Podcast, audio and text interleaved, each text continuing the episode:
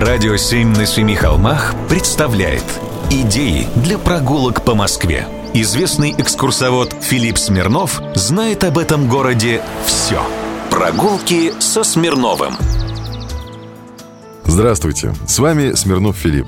Сегодня в выпуске большой герой и важная для Москвы институция – это я про Большой театр. У него на этой неделе была, конечно, не самая веселая дата.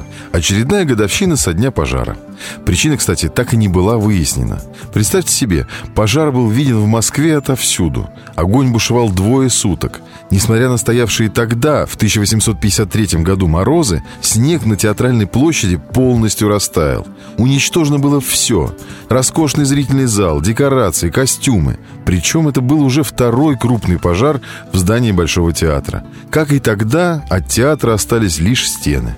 Но есть и хорошие новости. Альбер Кавас, великий архитектор середины XIX века, работавший над теорией организации театральных пространств и акустики, восстановил театр за три года. В основном объем здания и планировка были сохранены, однако Кавас несколько увеличил его высоту, изменил пропорции и полностью переработал архитектурный декор, оформив фасады в духе ранней эклектики.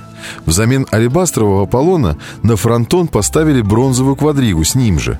Это такая колесница с четверкой лошадей. Именно она изображена на купюре достоинством в 100 рублей. А вот во время последних реставрационных работ мужское достоинство статуи Аполлона прикрыли фиговым листком.